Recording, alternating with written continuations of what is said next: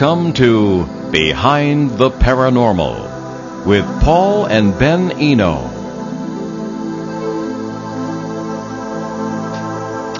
As some people prepare for Saint Patrick's Day, they often decorate windows and doors with images of leprechauns. That was the first question I was going to ask tonight, but we're going to do kind of a special show.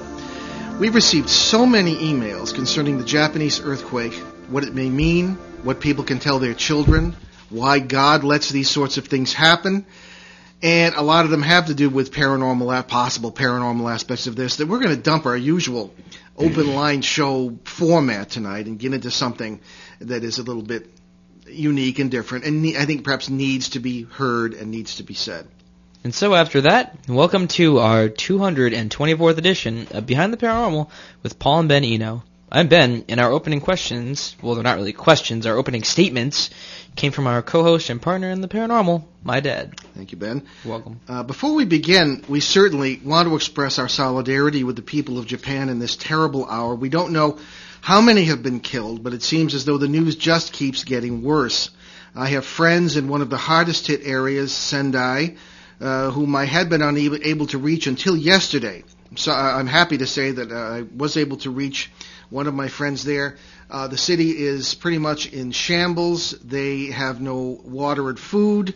The Army has a water truck down by the local school, he said, but you have to stand in line for several hours. If you turn on your faucet, mud comes out. Things are not good. Uh, they just got their power back yesterday, which is very merciful for those who have shelter because it's very cold at night. But the Japanese are a good and honorable people who work together and take care of each other. They will come out of this, and they will show us how it's done. I certainly want to mention the, the possibilities for donations. There is a website, charity navigator dot org, charity navigator, one word, dot O R G. I would suggest, Ben and I would suggest you wait a few days until the relief efforts get organized. It takes some time yeah. to do this. If you know. Katrina is any um, example towards that, because it took them a few days to get organized. Exactly. And so what happens is check this charity dot, charity navigator dot org in a few days and see who's up and running. And what they do is they rate the effectiveness of certain charities. And this is what I'm always careful of. You want to give your money to the right people to make sure that it gets to where it's supposed to go. All right, so charity navigator dot org in a day or two and see uh, what's happening at that point. We, in the meantime, pray for them. Of course, people talk like this all the time, and it sounds like platitudes.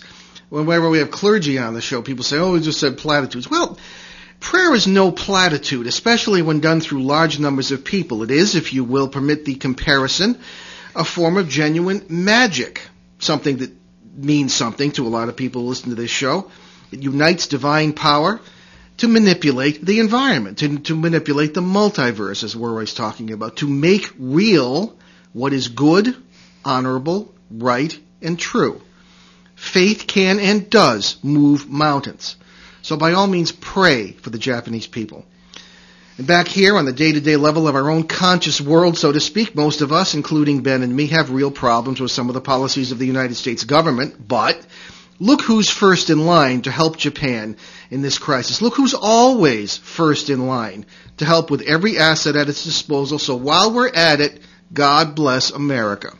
Okay, and after all that, our scheduled guest, uh, Tanya Bird, Burdenberg. Dur- Dur- Dur- Burdenberg. Uh, Too much coffee. Yeah, uh, a little bit. Um, she had to reschedule for March twenty-eighth, so we're doing an open line show tonight with plenty of new emails to answer. Well, we always have new e- emails to answer, just more than usual. Mm. And so we're happy to take calls uh, locally at four oh one, seven six six, one two four oh or nationally at eight hundred, four four nine, one two four oh.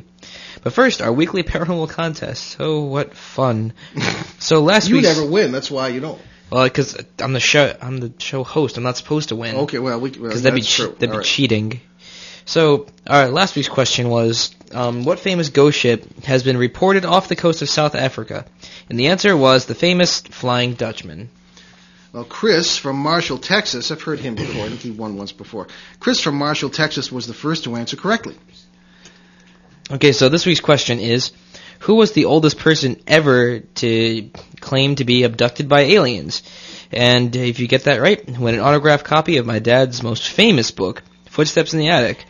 Call us locally at four oh one, seven six six, one two four oh or nationally at eight hundred, four four nine, one two four oh.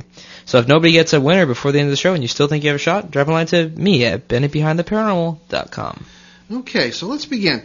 One of the most popular guests on the show by far is the is our dear friend Murray Silver, who is a Hollywood insider, Washington insider, a paranormal expert, a television producer, a general renaissance man based in Savannah, Georgia. And I happened to be speaking with him this week, and he sent a little note to read to everybody. And this essentially is a very, very brief email that, that really touches on a lot of the things that people are feeling when you hear the, the emails that the listeners have, have written in. It's very brief. Okay. Um, comes as no surprise to me. And I'm, speaking of the earthquake. And I'm sure it is no surprise to you.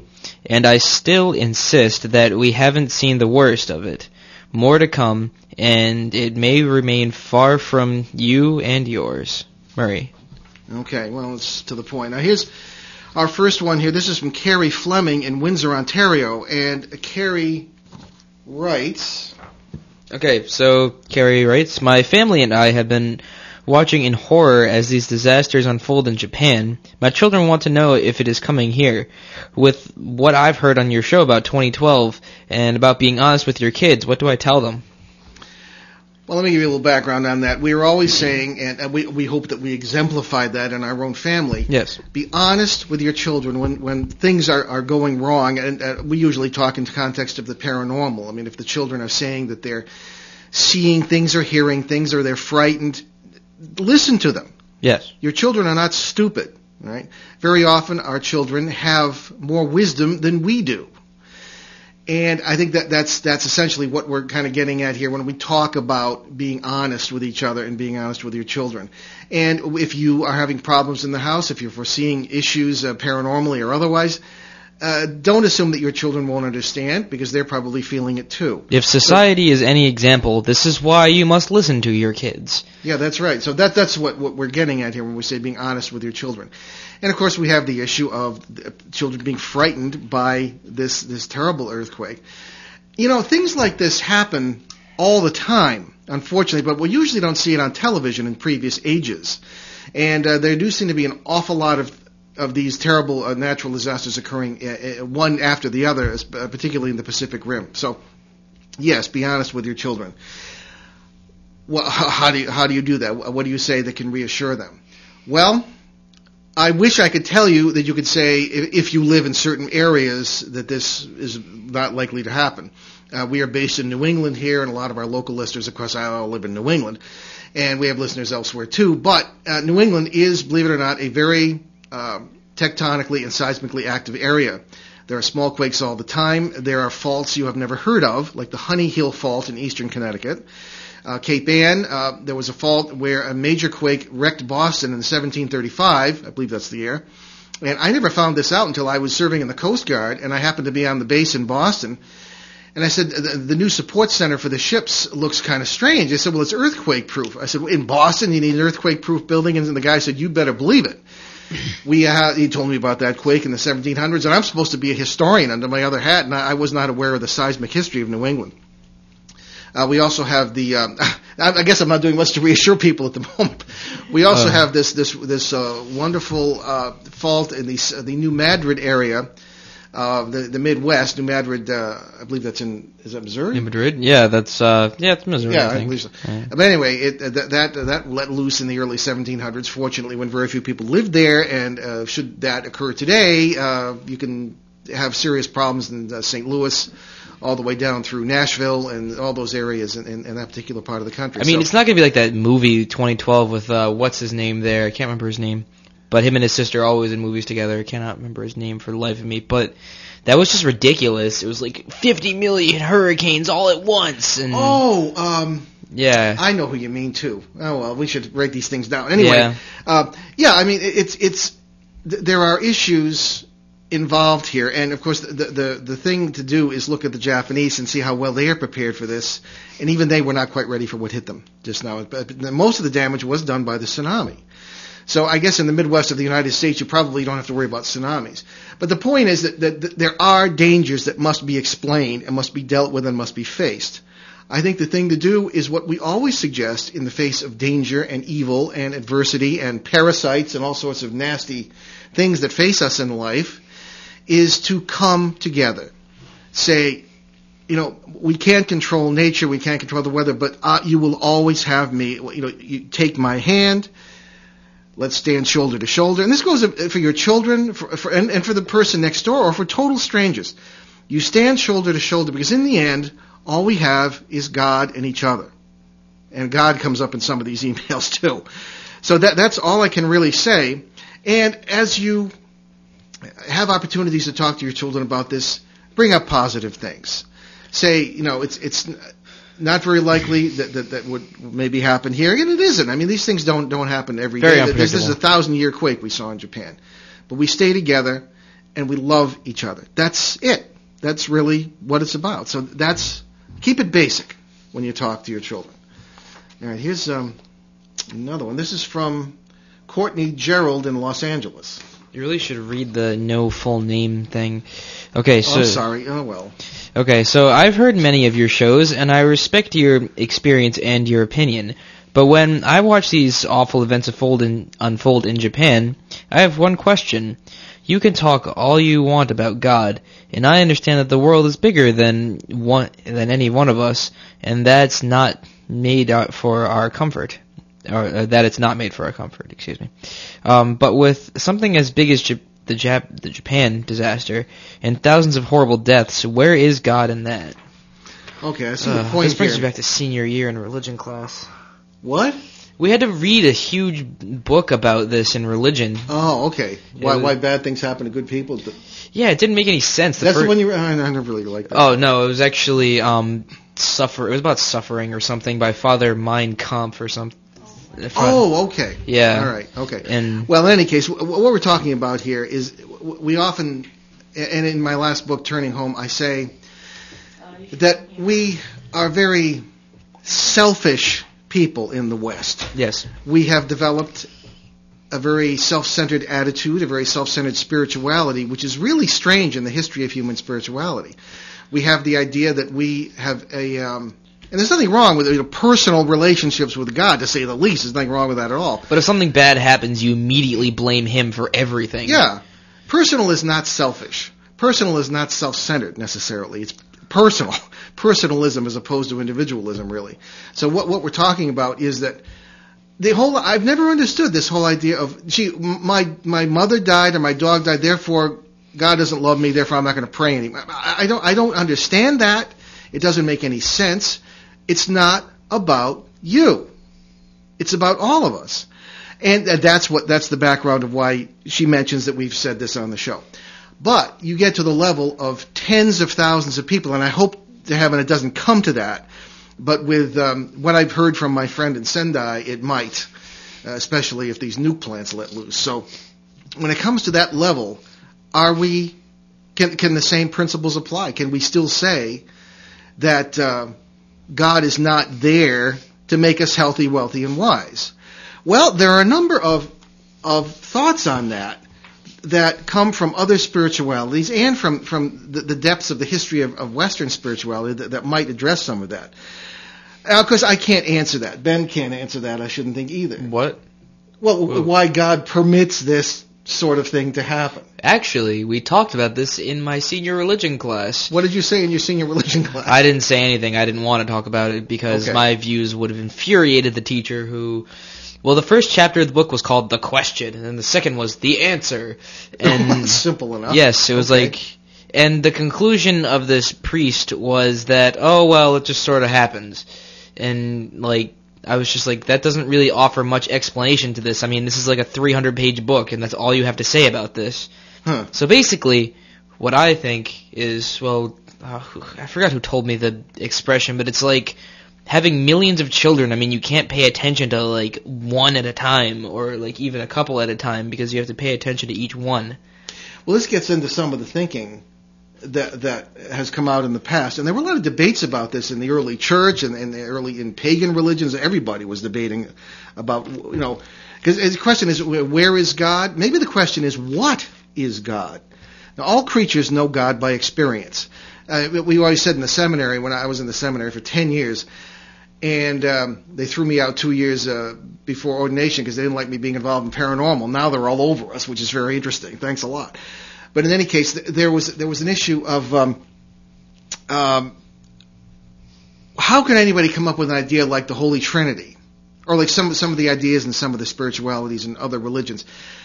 That's because that's how people experienced God.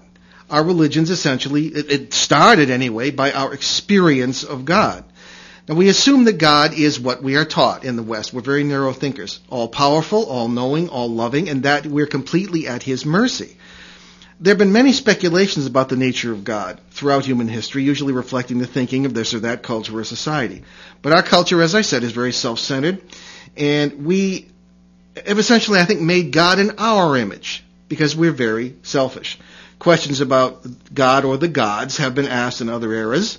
Maybe God does not know everything was one question. Maybe He's learning from His own creation. Maybe that was His very purpose in creating the creation. That was one thought that was batted around even in the early Christian church. Because we know God by experience, many pagans, who usually tend to be closer to the earth, saw two sides to God or goddess, however they cared to describe it. A light and a dark, a yin and a yang. Yes, because for everything that is good, there has to be an exact opposite for there to be balance. That's the thinking, yeah, balance. Uh, a world sometimes healthy, wealthy, and wise, uh, and a balance to that, sometimes a world of earthquakes and tsunamis, a world of constant change. And one likes to think maybe some improvement. Yes. Um, Other cultures have seen two gods. I'm thinking in terms of the Manichaeans. Uh, Saint Augustine was part of that in his early life, uh, back in the uh, ancient times, uh, fourth, third, fourth, fifth centuries. Uh, one god good and one god evil, each struggling for dominance. Now that view is not uncommon today. Yes, because you have Satan as yeah. well, like the Satanists, and then you have the Christians that believe in the regular god. There you go. Yeah, the god versus the devil. It's as if the Satan was some kind of equal to God, only on the other side. It's not a new idea. And it's funny, you know, having spent so many years in the seminary, sometimes people will call or write and say, well, you know, this is heretical. What you say, well, first of all, you know, I mean, I think I've grown a lot since then. And secondly, if you tell me what you believe very often about God, as one with theological training, I can find heresy after heresy after heresy in what you might be saying. So you can go nuts just thinking about this stuff, which is why we keep sort of a simple faith. But I'm presenting a lot of ideas that have come out in the history of human spirituality here that might address what some people might feel about this earthquake. Others view us as God, or at least an important part of God. Pantheism is the term for that, the idea that God is all things and all things are part of God. It's an ancient idea that's present in many forms today. In a way, quantum physics has given pantheism a boost by placing intelligent life back at the center of the universe. And we talk about that in our multiverse ideas. So the all-important observer is us, apparently, according to that uh, look at uh, nature by means of new science. Uh, be, people can say they create reality just simply by observing it. Now, Ben and I see vivid evidence all the time that we can manipulate reality by manipulating parallel worlds. Shamans have been doing it since the dawn of the race. Maybe our social dishevelment, our loss of spirituality, uh, our universal orphanhood and shared loneliness have created some pretty amazing instability in our mass subconsciousness. Maybe we are causing these disasters. Okay, we have a caller. And let's welcome the caller. Hello, and welcome to the uh, the show. How can we uh, assist you today? uh, is the caller there? Yep, did, did we... Lo- I think I lost them. Okay. No, just kidding. Well, please, okay, we had a, a problem with the button here. Just, just call right back. We'll, uh, we'll take your call. But in any case, um, other explanations involve conspiracy theories. And people are always ready with ideas about secret government projects or alien intervention causing disasters, and that God has nothing to do with it at all. So, and I know, I know, Ben, we we often talk about this, but we'll say, uh, well, you know, there, there's the HARP project in Alaska, or this that's causing weather changes, earthquakes, and this sort of thing. Well, and it's kind of natural too, without the government's help. Well, exactly. Well, that's kind of the way I feel. Now, I, I spent a lot of time in the military. I mean, look at the Dark Ages. Stuff. The Dark Ages were actually, it was actually a mini ice age because the temperature of the earth went down two degrees, mm-hmm. and that also helped spread plague and pestilence, blah, blah, blah, and that's why like exactly, yeah. millions of people died. And at some time, but again, people could still ask, well, why does God permit this? You know, why is everything not uh, just wonderful? But, well, I mean, what do you do with your own children? You do everything for your own children? Too many people try, and I think that's a mistake, hence a lot of the uh, the misunderstandings between parents and children today. I, if, if you look at God as a parent, you let your hand go. Okay, go ahead. You know, do this stupid thing. You'll learn, hopefully, and never do it again. At least that that was the approach yeah. I took with you. And you're, yep. you know, you you did break a few bones here and there, but you're healthy, um, wealthy, and wise today. Yeah, I have, I have Not few, wealthy. I have a few scars on my hands from sticking them inside car lighters, but well, you learn. You never did it again, did you? Uh, yeah. Oh, okay. Anyway, so and uh, Ben's lived to tell the tale. Yeah. So that's essentially the approach. I don't know why God permits these things. I don't I don't think that's even the right question to ask. I think that we need to change our paradigm and our thinking to realize and take a little personal responsibility for ourselves. God is not the government. He isn't supposed to do everything for us or have his heavy hand over everything in our lives. I think that we uh, we need to take some responsibility here, and I think there's a real possibility that this business that we are causing these by by by our disheveled mass life, our disheveled mass consciousness is, um, because, and, and why is that? Because we are so self-centered. I think that's, there's a real possibility there that that's, that's what's happening. Okay, uh, here is um, one from uh, Melissa in San, I didn't read the whole name. So good. Santa Barbara, California. Excellent. Okay, now that your privacy has not been violated, Melissa, um, we live on on the West Coast and are used to small earthquakes, but today we had the tsunami warnings around here, and the kids are becoming scared. I want to be truthful with them, but I don't want to scare them to death either. Do you think that this is the beginning of the twenty twelve disasters, and what should I tell my kids? Well, that's why we didn't address the twenty twelve thing in the last email, because I knew this email was going to ask the same question. Ben, do you want to begin that and take that? Um, well, let's see. What do you say to your kids? Well, be honest with them, but just put it lightly. It's like trying to describe that their dog just died.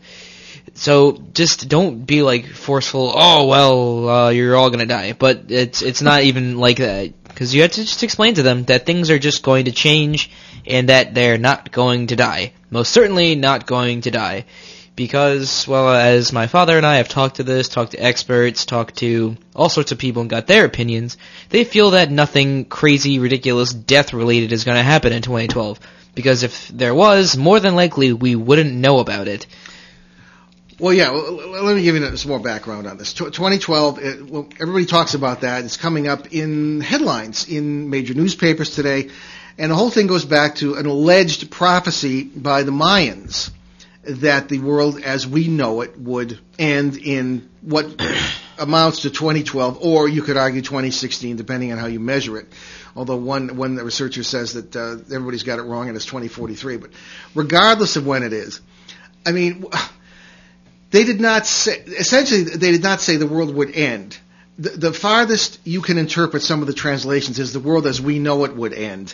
And what they essentially did, they, they divided their camp. Yurlan could speak, could speak to this better than I can because he's the expert, but yeah. he's a guest we have now and then author of Heaven's Wave, the book, a very good book. And what we were saying was that the, they had certain divisions to their calendar. And the last one ends on what people seem to have figured out is December twenty-first, twenty twelve. And all that means is their calendar ended. I suppose if you lived four hundred years ago, you wouldn't have to worry too much about uh, continuing the calendar after that. Others say it does mean something. What really made us sit up and take notice was not that the Mayans said this, but that thirty-three other civilizations said the same thing for the same time and roughly for the same date.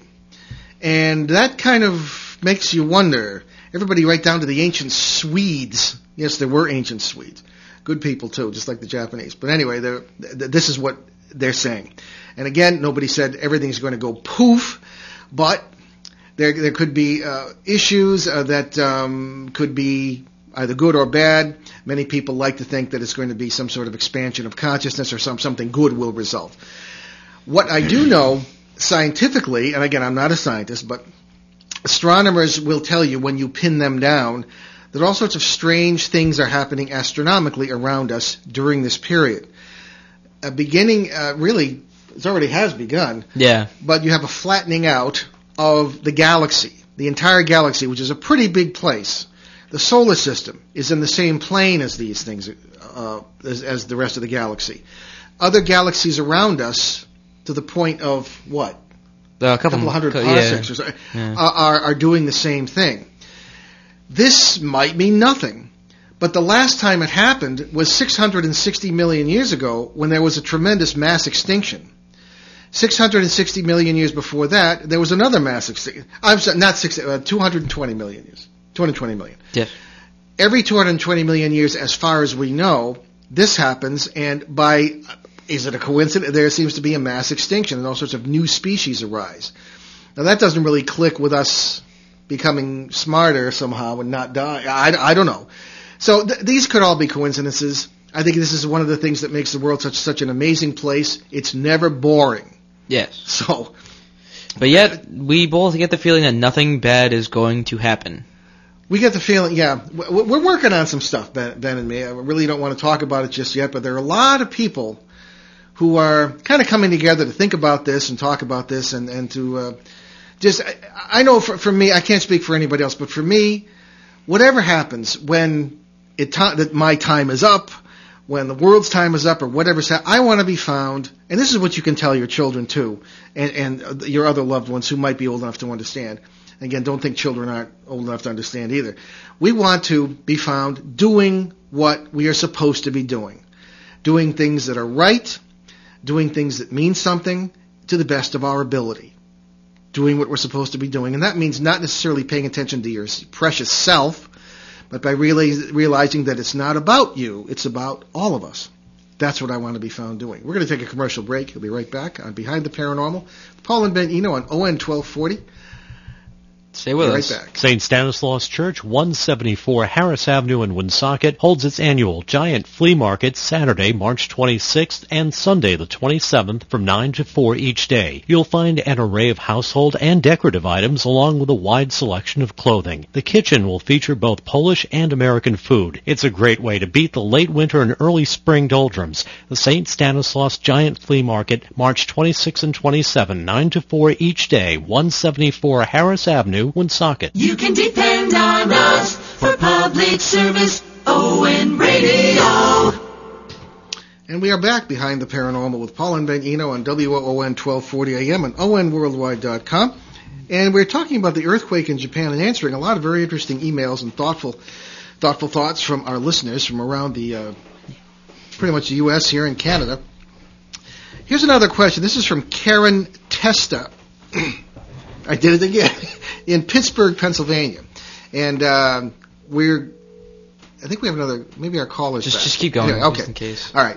And uh, Ben, if you would uh, be kind enough to read this one. This gets a little deeper into some of the paranormal aspects. Okay. I saw your website about increased paranormal experiences after Hurricane Katrina. Do you expect the same thing to happen in Japan or around the world because of the earthquake and tsunami? Yeah, the background of that was after the Katrina events, uh, terrible events in the Gulf in oh five, uh, several radio stations called me and wanted me to be on about increased reports of paranormal activity in these areas, particularly where people had been killed. So that's, I think, what the uh, caller is referring to. We have a page on new england ghosts dot com, our website, that deals particularly with that. So the question, I think, essentially is, do we have increased paranormal activity when you have terrible disasters like this? And I would say probably, and I think Ben would agree, we have a big yes on that. Uh, oh, we have a call. Okay. Yes, hello. Welcome to Behind the Paranormal. Yes, hi. How are you? Good, thanks. That's good. Despite uh, our subject tonight. I actually, I have a comment on, on that, but first I wanted to take a try at your trivia question. Oh, sure. Okay.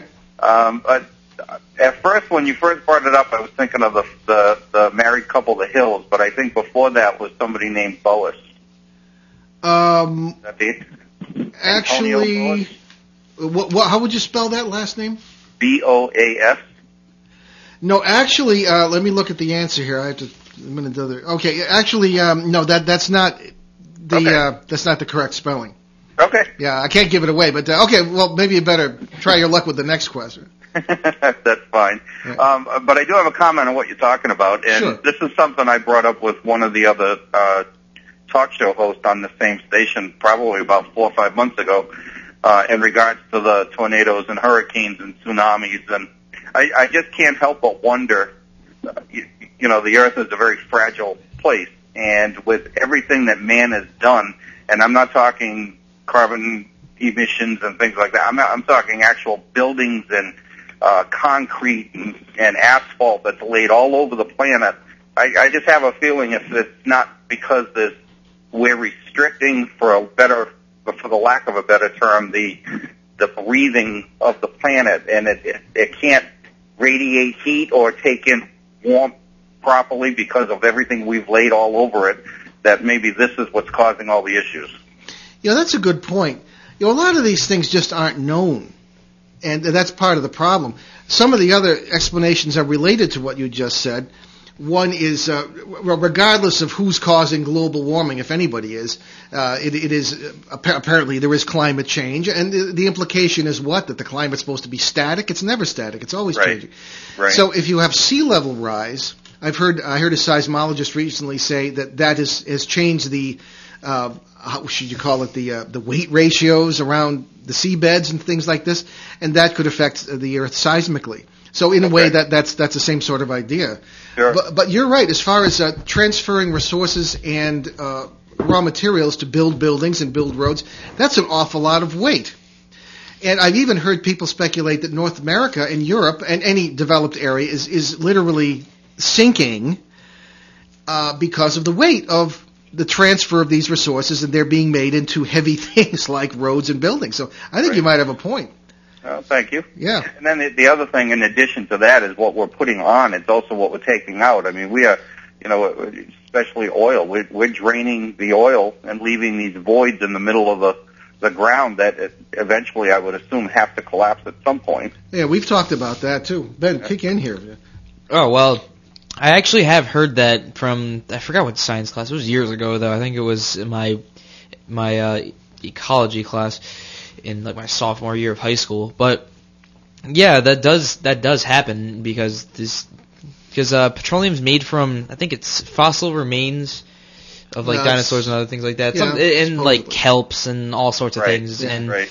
So if you take that that out, like you're right, what's left? I mean, there's definitely going to be seismic seismic activity after that. I've often that. had this weird thought that, that you know, a couple of zillion years from now, when we're fossils, people are going to use us to power their stuff. You know? But uh, yeah, but again, it's it's anybody's guess. There are many thoughtful thoughts on this subject, and uh, it's um, we thank you very much for yours because it's uh, you may be right. All right, thank you. Sure. Okay. Have a good day. You too. You too. Okay.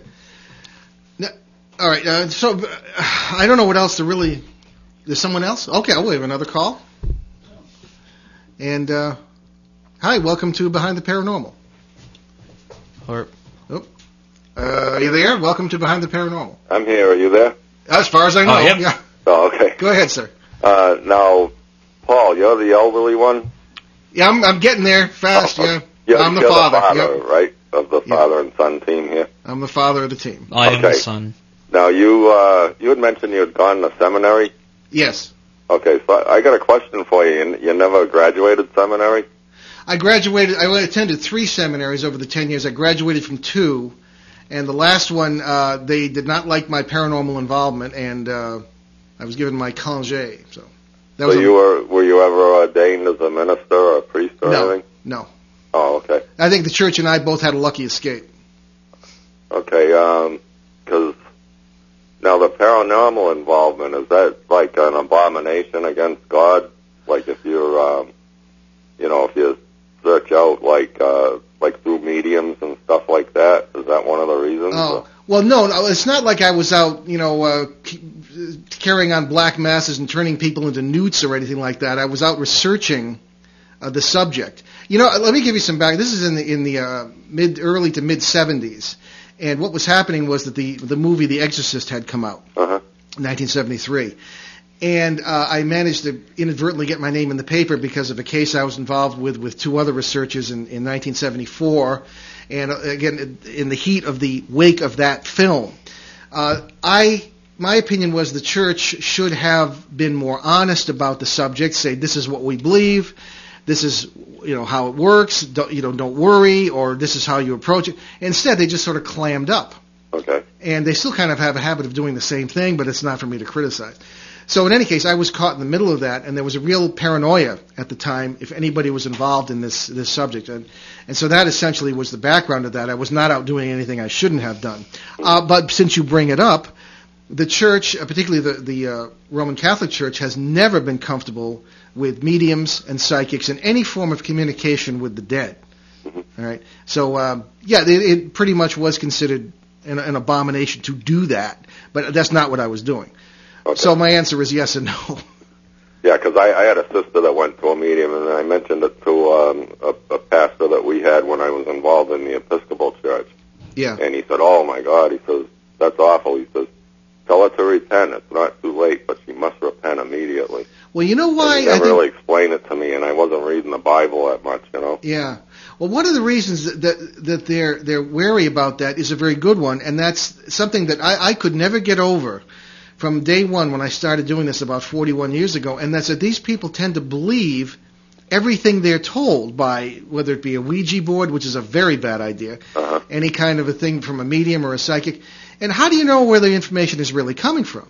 Right. As I often say on the show, I don't believe half the people I meet on the street, let alone something that claims it's a spirit, you know. Uh-huh. So, I mean, there's a good reason to be very wary and careful of this sort of thing. So, mm-hmm. um...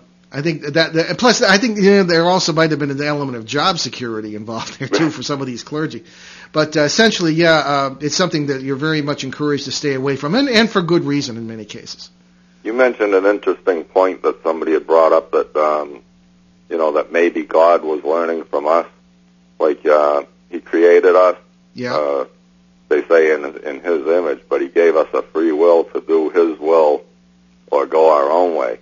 And like, um, you know, the point about like Adam and Eve, when He put them there, He said he could, they could eat of any of the, uh, of the fruit of any of the trees except one, the knowledge of uh, good and evil. And then you, you kind of expect that He expected they wouldn't do it, but they went ahead and did it anyway. Yeah. And um, I think, you know, they a lot of people like to say that God tests us, and I, I suppose that was like one of the tests, you know. And I was listening to a pastor this morning, and um, I guess God knew that when that happened, He was already planning to send Jesus into the world. And then that guy Esau there, when he, he took a, a wife from uh, some tribe, like the uh, Hittites or something, and uh, the, uh, he wasn't supposed to do that, and his mother told him to go take another wife from the right bloodline because God wanted a pure bloodline to send Jesus into the world. Yeah, well, there are all kinds of, well, there and there are, um, are parallel documents too to Genesis and, and, and other early books of the Bible that tell very similar stories. So this people all over the place were aware that you really need to do the right thing, you really need not to mess up, and and uh, you really need to be aware that, that God is trying to guide things. So so that's uh, yeah, it's it's it's a big picture. It's a big picture. And as far as these uh, tsunamis and earthquakes, what do you think of the idea, like, you know, in the prophecy where uh, Jesus said that there would be earthquakes and disasters in diverse places, and nation would rise against nation before its coming? Do you oh, think, yeah, yeah. Do you think that maybe they're coming in larger numbers now? I know these things have probably gone on for years. And you had mentioned that the, in Japan, Japan, it hasn't happened for like a thousand years. Well, it's considered a thousand-year quake by, by seismologists, not necessarily in Japan, but it is the biggest one ever recorded there. So I'm just wondering if maybe that, yeah, that you can say these things have always gone on since the beginning of time, but do you think they're coming in, in larger numbers in diverse places like it says? Could have been well, a mistranslation. I mean, there was all sorts of mistranslations at the time. But wait, was yeah. that was that in Revelations? It's, well, a lot of people take it. It's from in Matthew. Jesus said it. Yeah, Matthew, Matthew, that's, that's true. It. Yeah, that's, that's right. That's it's right. in Revelation yeah. too. So. Actually, it's not a mistranslation. That some people, some quote-unquote scholars, will tell you it was put in later, but uh, because what actually, uh, when, when it, when I, well, we're not really. Maybe we can do a show on Bible prophecy at some point because it's it's relevant. But, I hope so. Yeah. Yeah. Okay. Yeah. Well, we'll, we'll think. We'll yeah, we can do that. Plan on that. Yeah. But um, the, I don't know if people are going to like what I'll say because. A lot of the things, first of all, the, the church when I say the church, I mean those who gathered in three twenty-five A D to decide what books should be in the Bible and which should not, uh, were very, very reluctant to include Revelation in there. And, but they did eventually. Uh, also, the, some of the, the, the prophets of the Old Testament were...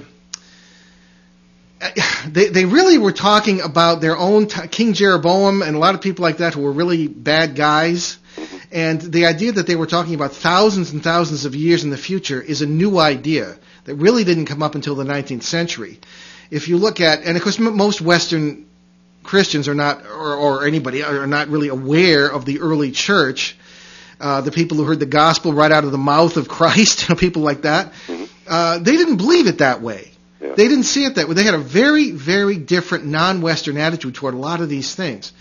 But, of course, most of us were trained by those who came along in the sixteen hundreds, seventeen hundreds, you know, way after the real events, and we have a different point of view. So, uh, but, but yeah, I mean, but anything is possible. Don't second-guess God. That, that's a good, that's a really good rule, I think.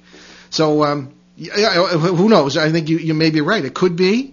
This could be the end times in that sense, but... Um, I don't know. I think I think there's a lot more to it than that. I think we've still got a ways to go because we haven't got that one world leader yet. So. Well, yeah, I think you're right. I you think know, you're right. But uh, you know, we know, won't know the day nor hour. But well, that, that's Jesus right. said you'll know when it's near. So. Yeah. Well, as I said, no matter what the truth is, I want to be found doing what I'm supposed to be doing. I like that. Yeah, I think that that's a simple way to do it. You know. Well, thank you very much for your call. You're welcome. Okay. Take care. Bye bye. Okay.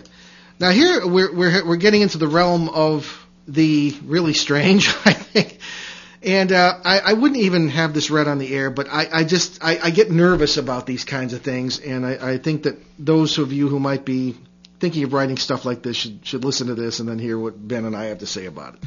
This is from Charlie in San Francisco. Right. So well, a lot of Californians are writing in tonight. Right. So uh, Charlie writes to us. Please don't think I'm crazy, but I swear to God this happened to me last night. I had a dream where it looked like the whole world was on fire, but in the middle was what looked like a tunnel with a man and a boy. Then a very gentle, quiet voice said, Eno. That was it. I woke up sweating. I have never heard of you or your show, so I Googled I N O, then E N O, and got all the stuff about Brian Eno, and then... the English op- National Opera in some river in Cal- in North Cal- yeah, North Carolina. Yeah, but, there's an Eno River in North Carolina. Yeah, but I finally found your show. When I saw your pictures, I knew you were the two in my dream. Please tell me, what does it mean? Well, we're we're, we're the we're the, the guys of people's dreams. Like, I I I don't know. I, I don't like this kind of thing. I don't really take it too seriously. I mean, if there's a reason why you need to listen to the show, I mean, we're nobody special. We're just, people tend to, to, to look up to us, I suppose, in a, in a way because we're a close father and son, and that's not all that common these days.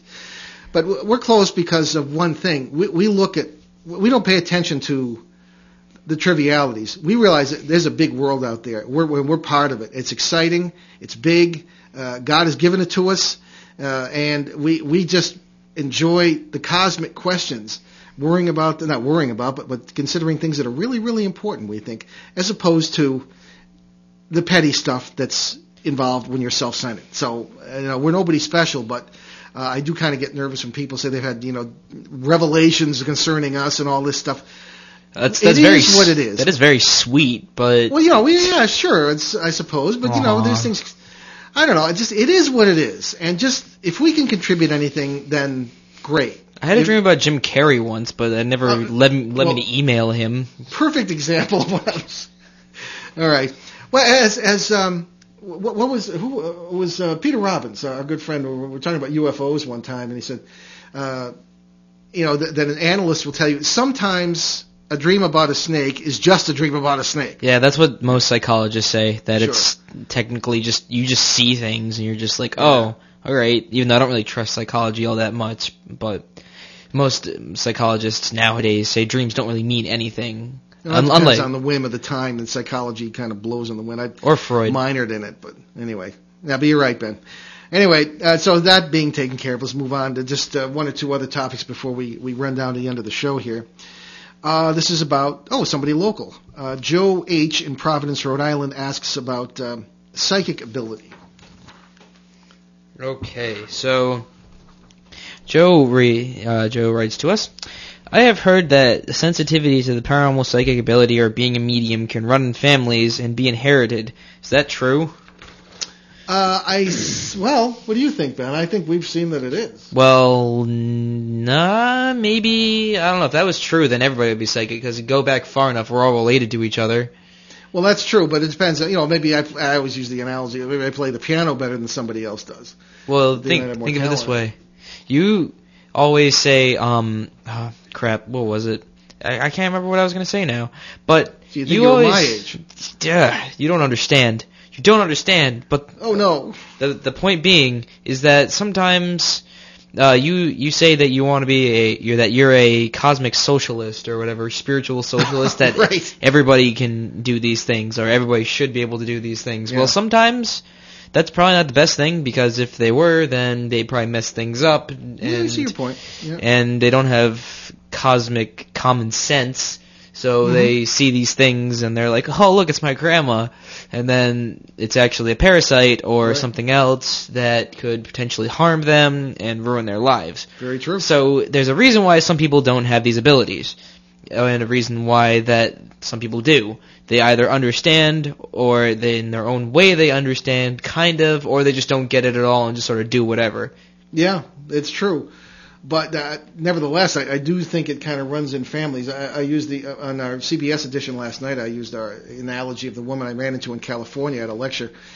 And I could just see from where I was standing that something was wrong around this person. And sure enough, when she talked to me after the lecture, she said there had been what we refer to as parasites, these uh, life-sucking entities uh, from elsewhere or else when that uh, have... Um, been with her family for generations.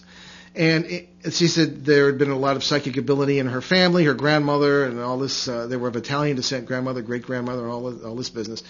And uh, sometimes what's what they might call psychic ability could be mistaken for being, shall I use the word, oppressed by negative forces or entities of this kind. Uh, I don't know. It was, a, it was a kind of a mixed-up situation. But, yes, I think that these things can run in families, as would any other talent. I think we all have quote-unquote psychic abilities. I hate the word because of the baggage it has. Because if we didn't, we would not have survived as a species. And I always use, the, you know, suppose your, you know, your our remote ancestors are hunting, and some uh, saber-toothed cat is about uh, kind of looking through the menu for lunch. And if you didn't have the feeling that you were being watched or the feeling of danger, then our species probably wouldn't be here. So I think it's a, it's a psychic power, if you want to call it that, or abilities are a, a survival mechanism. And so I think that's as simple as that. So I think, Joe, yeah, some of this does run in the family. Uh, and um, but I wouldn't worry about it. I wouldn't concentrate on it. I would just sort of do what you're supposed to do. Right? Now here is, yeah, we got time for one or two more here. Uh, this is from Cara, Cara May in Raleigh, North Carolina. Okay, so... Uh Kara writes, um, when I was a kid, I saw a U F O over my house. It wasn't high up, maybe thirty feet, and I wasn't that young. I was twelve. There were other people around the neighborhood at the time because uh, it was broad daylight. This thing was bright and silver, and I could see the sun reflecting off it. It sat there for at least five minutes before taking off uh, straight up. How come I was the only one that saw it? That's a good question. You know, that comes up now and then. You have these, these U F O sightings over vast urban areas, including New York City, and nobody sees it but one or two people. I mean, I, what do you think of that, Ben? Well, only little kids can see it. No. Quote from E T Yeah, well, no, I, th- I think of it like, well, maybe some people just don't want to look up and see these things or whatever, because most people don't go around looking up in the sky, and they just sort of go around their daily business, like, unaware of things. Or it could be like Beetlejuice, where, like, the, the scene where the, uh, they, the couple goes to see the ghost people, and they're just like, well, most humans don't want to see ghosts, therefore they don't actually see the ghosts. So if they don't want to see something they do, they don't want to see, then they don't see it. All right, well, I don't know if that's good enough, but I, I will say that in my military training, the the uh, one of the principles we learned was that the the principle of invisibility, so to speak, is to be where you're not expected to be. People very often will not see what they don't expect to see. So obviously that, that's a simplistic approach to it, but that's one of the things. Be where you're not expected to be, and in a way in which you were not expected to be there. So in a way, that's kind of a secret of invisibility. However, uh, that be that as it may, I don't understand how something the size of a football field or, or, or bigger, and I'm thinking of the sightings in the nineteen sixties over Long Island and Connecticut. Oh, yeah. Uh, of, uh, whom one of our own relatives was a witness. Yes. Now, how do you miss that? I, I have no idea. Well, we, the only or maybe they maybe they just don't talk about it, because people up here don't like to talk about things. No, no Californians, uh, from whom we got most of our emails tonight, are much more open about this stuff. New Englanders tend to uh, you know, be a little more reticent about that, even today. But I think w- one of the things, too, uh, might be a multiversal explanation. I mean, we're always talking about how uh, our universe or multiverse is constructed, uh, this is what the physics seems to say, of vast numbers of parallel worlds that are really right next to us all the time, and in which uh, we are living uh, our lives of our own, and we're, so we're sort of a, a, a super people, super personalities living this way. And one of the, the explanations for U F Os or Bigfoot or any of these other paranormal things we talk about on the show, appearing and disappearing in front of people all the time, would be that they're moving back and forth across world boundaries. Uh, Ben and I have a lot of experience with world boundaries, some of which we don't want to talk about just yet. But these things appear to be real. The membranes of these worlds seem to be like bubbles. They sometimes can intersect. They sometimes can blend. And when these this occurs in a in a large way, as in, I suppose, the, the, the Mothman incidents in the Ohio Valley in the nineteen sixties, or many other examples to which we could point, there seem to be all sorts of interactions and strange sightings and things up and disappearing or appearing or all this business. So there might be a multiversal explanation. So uh, in a long answer to Cara May's question, uh, you you might have seen this thing uh, because you were tuned in properly to the world boundary intersecting with uh, the one in which you happen to be. And that's uh, seems to be what the math says. So I, I, that might be the explanation for that. Yes. Okay. This is a, I think... Mm, how much time we got? Uh, We've got about uh, four and a half minutes. Four and a half minutes, thank you. Mister Producer, okay. Let's... Um, of course, you give me the no, longest actually, limit. No, no, just, well, let's... Let's um, go with a smaller one that's right, not as complicated. One. Ah, here's one. We'll end on a Saint Patrick's Day note. Oh, wonderful, wonderful. Okay, that's from... Um, it's from M. M. In Albany, New York. Albany, New York. Because okay. You can't say the full name. Not Pastor Joe. I always get in trouble when he writes. Right. Okay, okay so my son has a very big imagination. He always has, has so when he was, uh, since he started talking about seeing leprechauns in the backyard and by the, by the woods, uh, my wife and I didn't think anything of it. Then we found some really small footprints in the snow where my son said he, he, uh, he would see if he looked. Uh, or he he said he would if he looked. Uh, I I know he didn't put them there himself, and when we go into the yard, we have a really creepy feeling of being watched. For what it's worth, my wife and I are both Irish. Any suggestions? Well, we had a whole show pretty much on uh, C B S last night about this, and uh, the doctor from Minnesota, remember, he wrote, wrote in saying, didn't dare tell us who he was, but he was being followed. Well, again, I, we fall back on the multiverse idea. There are whatever in quantum physics, whatever can be conceived does exist. So this is simplistic, of course, but does exist somewhere or somewhen in the multiverse. And I think you perhaps uh, maybe live in an area that has a little bit of intersection going on there. And I think that that's where our paranormal and our legends and everything else essentially comes from, is interaction with. Uh, should I dare say aliens or alien creatures or non-human creatures from other worlds where they really exist. If they did not exist, we would not be able to imagine them. And that seems to be one of the principles of quantum mechanics, oddly enough. So uh, don't feel bad, uh, M, um, Kilkennan, I guess Albany, New York. Uh, this doctor in Minnesota is having similar experiences, and he's a lot more upset about it than you are. So hang in there. Okay, we're coming to the end of the show here. And we point you toward behind the paranormal dot com, our show website. You can see guests past, present, and future, and you'll be able to see a lot of what Ben and I are doing. And there's some interesting stuff there. And on our main site, new england ghosts dot com, where there are a lot of articles about what we're talking about. And uh, if you're serious about paranormal education, check out the New International Metaphysical University, internet u dot com. Hopefully soon to be E D U, because they're trying to get accredited, which I think they will. And uh, many thanks to our producer, Steve, uh, new with us tonight, And we'll see you next Monday, March twenty-first at seven p.m. Eastern, four Pacific, right here on W O N twelve forty A M and on worldwide dot com. Ben and I will welcome author and authority on Western Christian mysticism, Kevin Cook, for a discussion of apparitions of Mary. Interesting. So in the meantime, tune in to our Sunday evening C B S radio edition in Boston, Pittsburgh, Detroit, and Seattle, and online at w w w dot new sky radio dot com. On March twentieth, my dad and I will take the hour to talk about the paranormal and your family. And remember, you can always get free podcasts of all the shows, along with show schedules and guest information at w w w dot behind the paranormal dot com. In the meantime, we leave you with an old Irish saying, quote, "It is easy to be pleasant when life flows by like a song, but the man worthwhile is the one who will smile when everything goes dead wrong. For the test of the heart is trouble, and it co- always comes with years, and the smile that is worth the praises of earth is the smile that shines through the tears." Thanks for joining us on our great cosmic journey, and we'll see you next time.